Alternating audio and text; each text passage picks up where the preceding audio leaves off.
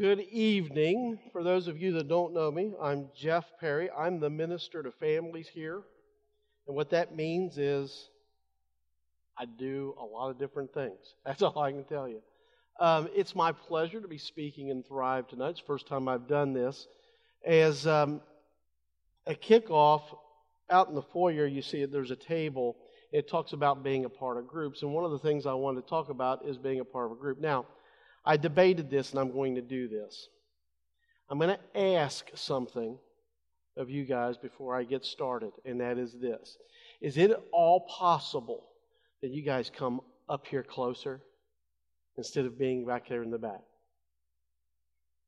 If you could stand and come in and fill in these rows, I would greatly appreciate it. You guys in the front, you're going, huh, I'm glad I already got my seat. I don't have it. Yeah, I'm not the back person. Everybody that gets up and moves, by the way, Chris will be giving you a $50 gift card at the end of the service. So that's what I was saying. You better go out and buy them now, okay? Thank you for doing that. I appreciate it. The reason why I do that is, is because this is my posture every Wednesday night. I'm a student pastor.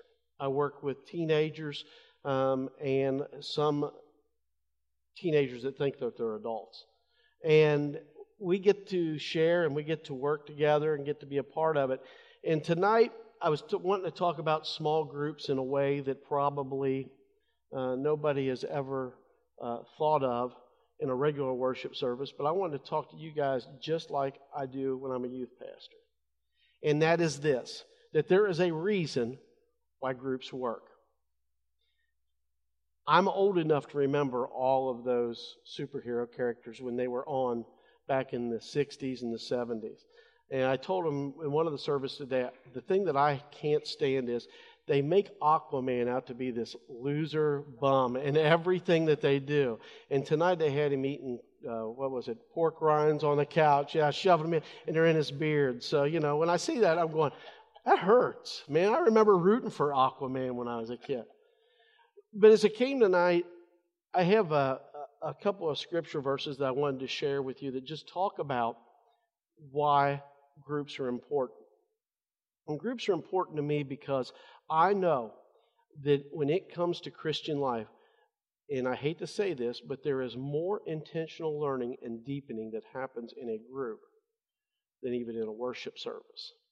Because group time allows us to open ourselves up. It allows us to have a time when we are connecting with someone and we're talking with someone and they become a part of our lives. Now, one of the things that I'm blessed with in the church is because of my role, I'm a part of a ton of small groups. I don't get to go to all their meetings, but I'm a part of them. And it's sometime during the year I usually end up stumbling in or talking with them or, or helping them prepare their studies. But what is fascinating to me is the stories that come out of small groups. And Dave's here tonight. And one of the first things that I will point out is Dave and his first wife, Frida, they were one of the people that jumped on to the small group bandwagon right from the very beginning. And if you knew Frida, Frida would speak her mind. Yeah. But Frida was one of those people that she was the most loving and caring person. And when the small groups would meet, she would wrap her arms around that group. And she was always constantly in their life. Some of them would say that she was a helicopter small group leader, just like a helicopter mom. She was wanting to know what was going on in your life, praying for it. And we lost her way too early. But what she taught to a lot of people was the principle that when you're in a group setting, you have to be aware of the people that you are around and understand that they're going through life. The one things that group really allow us to do is they open the door. And I don't know how many of you are in a small group. I, I know that some of you have been in a small group before. But tonight I hope this just causes you to ask me, is there really a group for me? Because we have so many different venues for you to be able to deepen your relationship with God. Maybe even ask the initial questions of who God is. And that's really, really what it's all about. The first piece of scripture that I want to share with you, it's a key verse for me. It's in 1 Corinthians. 1 Corinthians 12. It says this Just as the body, though one, has many parts, but all of its many parts form one body, so it is with Christ. For we were all baptized by one Spirit, so as to form one body, whether Jews or Gentiles, slave or free, and we were all given in one Spirit to drink. Simply, it's this uh, that the whole premise of church, the whole thing about when people come in, the whole thing about this Thrive service is you're a body of believers. You're a body. And when somebody comes to know Jesus Christ, you're included in the family. Now, I stop there to say this that if you don't have a relationship with Jesus Christ, don't panic. Because groups are specifically intentional for you to get to know somebody in that body, for you to be able to ask questions. And what I'll tell you is this the people that lead these groups, they better be prepared. Because your questions are all valid, your questions are all necessities for your life and for your understanding of what goes on. And there's three points that go along with groups. The first one is this that as a body that we are called to give life flavor. If I can go ahead and pull that next verse up. It says, You are the salt of the earth, but if the salt loses its saltiness, how can it be made salty again? It is no longer good for anything except to be thrown out and trampled underfoot. Every one of us that ever meet together has a specific purpose in God's eyes. And you might have lived up to this point in your life and you're sitting there going, I have no idea what my purpose is. And you want me to tell you something? There was a lot of times in my life that I lived through that same kind of understanding. I shared this one about my testimony um, when it comes to dealing with my mom that even as a Christian, there were times when God and I weren't on good terms because I didn't like what was going on in my life. I had my loved ones that they were suffering, and I asked those kind of questions what's going on? But what happened was God provided a group of people around me that reminded me how much I was loved. People that would check on me. People that would even tell me when things were wrong. About two years ago, on Thanksgiving Day, every year the youth, from from that point on, the youth had started doing this thing over at Idlewild Park. It's called Run Turkey Run, and we do it to raise money for missions. But it's kind of a fun day, and families come out early in the morning and they run. And on that particular day, I had woke up and I felt horrible. Now, I am one of these people that do not go to doctors. Anybody in here like that? Mm-hmm. Usually that ends up costing you. We were talking about that before, weren't we, out there? That it's the putting off that usually costs you. But on that day when I woke up and I headed out to a park, I could do nothing. And I had a wonderful group of volunteers, and every one of them was looking at me going, Jeff, you just don't look right. I don't know what's wrong with you, but you just don't look right. Get through Run Turkey Run, I go home and I said, I'll feel better because what I'll do is I'll lay down, then we'll have dinner, and then I'll lay down again. And I did that. And after dinner, about 3 o'clock in the afternoon, I walk up to my wife, Kendra. My children were there in the room, and I finally looked at my, my kids and my wife, and I said, Kendra, you got to take me to the hospital. Something's wrong. Don't know what's wrong. And she knew at that point in time that I was serious. We went over to St. Elizabeth, pulled into the emergency room. It was empty. It's a good day to go. I always tell people it's a good day to go. So we sat there and pulled into the emergency room, and sure enough, um, they took me straight back and they told me that my blood pressure was 210 over 115 or something in that range. I, I, the number always changed my. It was extremely high. First thing the nurse said to me is, she goes, "What were you doing today?" And I said, "Well, I was at a 5K." And she went, Ooh. "She goes, you didn't run, did you?" I said, "No." And she goes, "Good, because you've been dead." She said, You would have stroked out. Second thing she asked me, she goes, Tell me about your eating habits, going through all those things. And finally, she said, You know, there's a good chance you're going to end up on blood pressure medicine. And they did release me that day. They put all the monitors on me, and I didn't have any heart uh, problems. It wasn't a heart attack, uh, praise God. But as I go through that whole thing, she said, You got to go see your doctor. So the next day I shoot over to my doctor and I said, Hey, Michael, I said, This is what's going on. He says, I've already read your report. He said, uh, you're going to go on medicine for a while. He says you can control it with diet. He says the stuff that you take in, he says you just got to watch it. He says you're on that borderline. He says you're a high blood pressure person anyway, but he said you've got to know the signs that when it's starting to get out of control. So he said, there's one thing I want to ask you though. He said, when all this was going, he said, about over the last six months to maybe even a year, he says, Has there been people in your life that have been telling you that you don't look good? And I've known Michael for a long time, and I said, Yeah. I said, There's been people saying, says, Have there been people looking at you said, You just look like you don't feel good? And I said, Yeah. He told me, He says, I have the same faith in God that you do. He says, and this is what I learned. He says, in that moment, those people are speaking to you. God's sending you people into your life to better your situation. He says, now you're stubborn, you're like most men, says you don't do anything about it. When I went home, I, you know, I was kind of thinking back and I started remembering this person said this and this person said that. And should you be eating that? You know, not in a nagging way, but just people that were in my life. And, and I equate that as a small group person to exactly what happens because there's people in my life today that when I wake up and I have a horrible day, they'll look at me and they're going, What's wrong with you today? You need to pray, you need to talk. And in that same light, I have people that spend time in my life caring about me. And vice versa happens, you know, because of that and because we're so tight.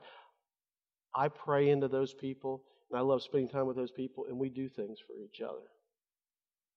And it's just crazy. It's crazy because that's exactly what God intended. God never expected any of us to go this life by ourselves. See, I learned through these first 50 years of my life that Jeff needs to stop trying to outthink God. I can't think any better than God, and I sure don't know what's on the horizon, but He does. And that's the biggest part about not having a relationship with Christ. It's not that you're a horrible person. It's not because you struggle. It's just because you've never learned the fact that somebody has your best interest at heart. And I know exactly what I usually get from my students is this well, you know what? You say that, Jeff, but you're just saying that because you want me to stop having fun. You want to take all the enjoyment out of my life. I don't want to be one of those people who just goes to church and they make that their entire life. And you know, tell you something. Long after I became a Christian, I've had a ton more fun in my life. And more importantly, I have a great group of people that I get to share that with. And we do a lot of stuff together. So, you know, draw, draw this picture in your mind. Maybe you can do this. You ever just go out to eat with your friends and you all pile around a table? It's about 7 o'clock at night and you eat your food, you order your food, and the next time you look up, it's 11 o'clock at night. Time flies when you're having fun. And, you know, there's a joke around church by some people because I will be here at 8 o'clock in the morning, but I'm usually the last one to leave here on Sunday afternoon because I can't not stop and talk to people. Drives my wife and children absolutely nuts. It was a blessing today because all my children went with somebody else and got them to feed them. And Kendra and I actually had a date day today. It really worked out pretty good. So, in a date day on Sunday for us is we went and ate, and then both of us, she collapsed in the recliner, and I went upstairs and went to bed. So, I mean, you know, there's always that image that when I'm in a group and I'm a group of people, it's so much better. And I don't have to do the struggling by myself. I say that we have to give life flavor. The next thing I want to tell you is this that in 1 Peter 3 15 and 16 it says, But in your hearts revere Christ as your Lord. Always be prepared to give an answer to any or to everyone who asks you to give a reason for the hope that you have. But do this with gentleness and respect, keeping a clear conscience, so that those who speak maliciously against you or against your good behavior in Christ may be ashamed with their slander. And you know what?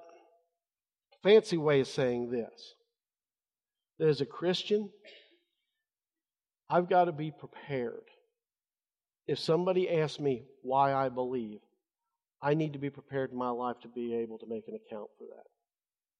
I don't have to make these big stories up.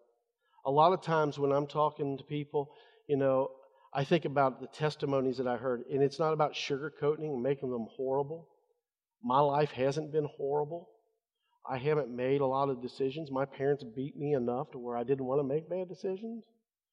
And I don't use that word beat me just as a term either. I mean, I can tell you some of the times that they took me out. But every moment of my Christian life are special to me. And they add up to make my story. I always tell somebody that doesn't have faith in Christ or isn't sure about this Christian thing this. You know what? You've been living up to this point and you're good because you've been working on that story. You've been working on the testimony. And what's really important about that is there are people that have gone through exactly what you're going through in your life. There are people that know the same kind of struggles. And it's wonderful because when we get together, we make up these groups and we start talking about stuff with one another. We find out we have so much in common. This week, when we were down in the youth room, uh, we were talking with the senior high. And one of the topics came up all the stuff that's going on in the news about religion, about the politicalness, you know, all the lawsuits, going to see judges, all this garbage. And that's exactly what Satan's done. He's created a world that's full of confusion. He's created a world that is trying to take the focus off of God any way he can and put it on something else. And the students were sitting there going, you know, this person should have done this and this person should have done that. But really, I can see in their eyes and I can hear in their voice the fact that they have confusion. And what it is, is I don't think they've ever had anybody speak truth into their life. See, the thing about Jesus Christ is this He was so wonderful and He cared about me and He lives forever in heaven. But dying on the cross wasn't the best lessons He ever taught us. When he worked on, walked on earth, he was going up to the people that were struggling and he was loving on them. After I got done with the second service day, I had a man stop me in the back and he told me this. He says, You know, he says, You remember the account of the woman at the well. In the story of the woman at the well is Jesus walks up and he sits there and looks at her and he says, "You can find forgiveness, you can forget, forget uh, find love. You're the only person that's coming to this well because you're ashamed of all the things that are going on." He started naming off the stuff that she's ashamed about, but he said, "Stop. You can be forgiven for it." And just as soon as that changed in her life, I can't imagine what happened in her life. Hopefully, well, hopefully, I, I really believe that at that point in time, she wasn't so afraid to come up to people and talk to them. And maybe she found a group of people that formed a group and she grew in her faith. Remember this that Jesus Christ lived in a small group. He had 11 other guys with him, you know, and as they're going around and smell, I mean, ladies, you know I'm talking about, smelly, traveling, eating pork rinds and looking like Aquaman. I mean, the guys were all traveling together, but they were a group. But Jesus Christ also taught us so much about compassion, but he never did stray away from the truth. And here's the thing, especially if you don't have a relationship with Christ. The greatest thing for me is when he looks at me and sees where I am and speaks to my heart and he says these kind of words You know better, but I love you. I know what you've done, but I love you. Somebody asked me what Burlington Baptist Church should represent. That's exactly what it is. It's the, I don't care what baggage you carry in here, we love you. I don't care where you think you've messed up so badly. There's nothing so bad that Jesus Christ doesn't love you, and there's nothing so bad that this church doesn't love you. In this day and age, if we adopted that principle as a group of people, a group of believers in here, I know that we could change the world. Because we're simply following the blueprint that Jesus Christ gave us. So, you've got to tell your story. Don't be ashamed of it. Understand that it's just a work in progress. Your story is finally written the day you draw your last breath here and you take your first breath in heaven. Let everybody else, because they're going to be talking about your story there at the end. Make sure it's a good story. Make sure that they're able to smile and talk about, you know what, that person was godly and they understand it. And you know what, they don't we don't have to worry about where they are. Because they believed in Jesus Christ. He was at the center of their life. The last verse says that we must cast a vision for living. And this verse is in Colossians. It says, Be wise in the way that you act towards outsiders. Make the most of every opportunity. Let your conversation always be full of grace, seasoned with salt, so that you may know how to answer everyone. Why do I love small groups? I love it because a lot of times people can see things that I can't. A different set of eyes. Nick, who usually uh, pastors here on the Thrive services, a couple of weeks ago when he started coming in uh, with the staff and he met with us, one of his direct statements was that he says, I am not here to tell you what to do. I'm just here to offer you another set of eyes. Another set of eyes. Because sometimes you get so caught in this vision that you don't see the things that are around you. You know, I tell you something? That's why you need to be a part of a group. Because you need to have those people that have those eyes, those compassionate eyes looking out for you. You know what? In my life, it's never been about economic status. It's not about racial. It's not about sexual orientation every time that I sit there and I read about the things that are going on in the world, I finally got to the point in my 50 years where every time I see a person talking, I see a soul. Now, some people will debate that Donald Trump doesn't have one, but I still have to tell you that he does, okay? You know, even Donald Trump needs Jesus. As it's funny, last night I was watching him in an interview, and the thought that went across my mind is Donald Trump needs Jesus. But he'd never let me within five feet of him to tell him how he was. He'd build a wall up, and I would never get to it. Anyway, everybody needs to have a relationship with Christ. Every one of you matter. And don't ever forsake the gifts that God gives you because one of the greatest gifts He gives you is each other. And it's love. What? It doesn't matter how big or how small this crowd is in here. What matters is that you're in a loving place. And you know what? If you take that love of Christ and you implant it in your heart and you start letting people see that, and that be the salt of your life, there's no doubt in my mind uh, on a Sunday night we can roll in here and this place will be full. Because there are people out in this world that are dying and they're passing laws and they're going to court and fighting for stuff for things that they think that are going to make them happy. But Scripture tells me that none of that stuff is going to make you happy. The only thing that matters is your relationship. So, to sum it all up, it's like this. If you don't have a church home, more importantly, if you don't have a relationship with Jesus Christ, allow us to talk to you about it. Allow us just to share with you why it's important. We've all got a story. If you've got questions, or if you think that God has done something terrible in your life and you just can't forgive Him for it, you know what? Been there, done that. But what I'm going to tell you is this give us the opportunity to talk with you and answer those questions because those questions are valid. But more importantly, if you don't have a place to call home, a place that you can rely on people just genuinely caring for you, no matter where you are in life. Make this your home. We invite you to be In this time, we call it many things. Uh, invita- I don't know if you call it invitation time or what it is, but there's a lot of things that are offered to you here. There's an altar, which are these steps, and you can come and you can just pray, and somebody can come and pray with you. We'll pray with you. If you want to talk, you come on up here. I turn this thing off. Don't worry.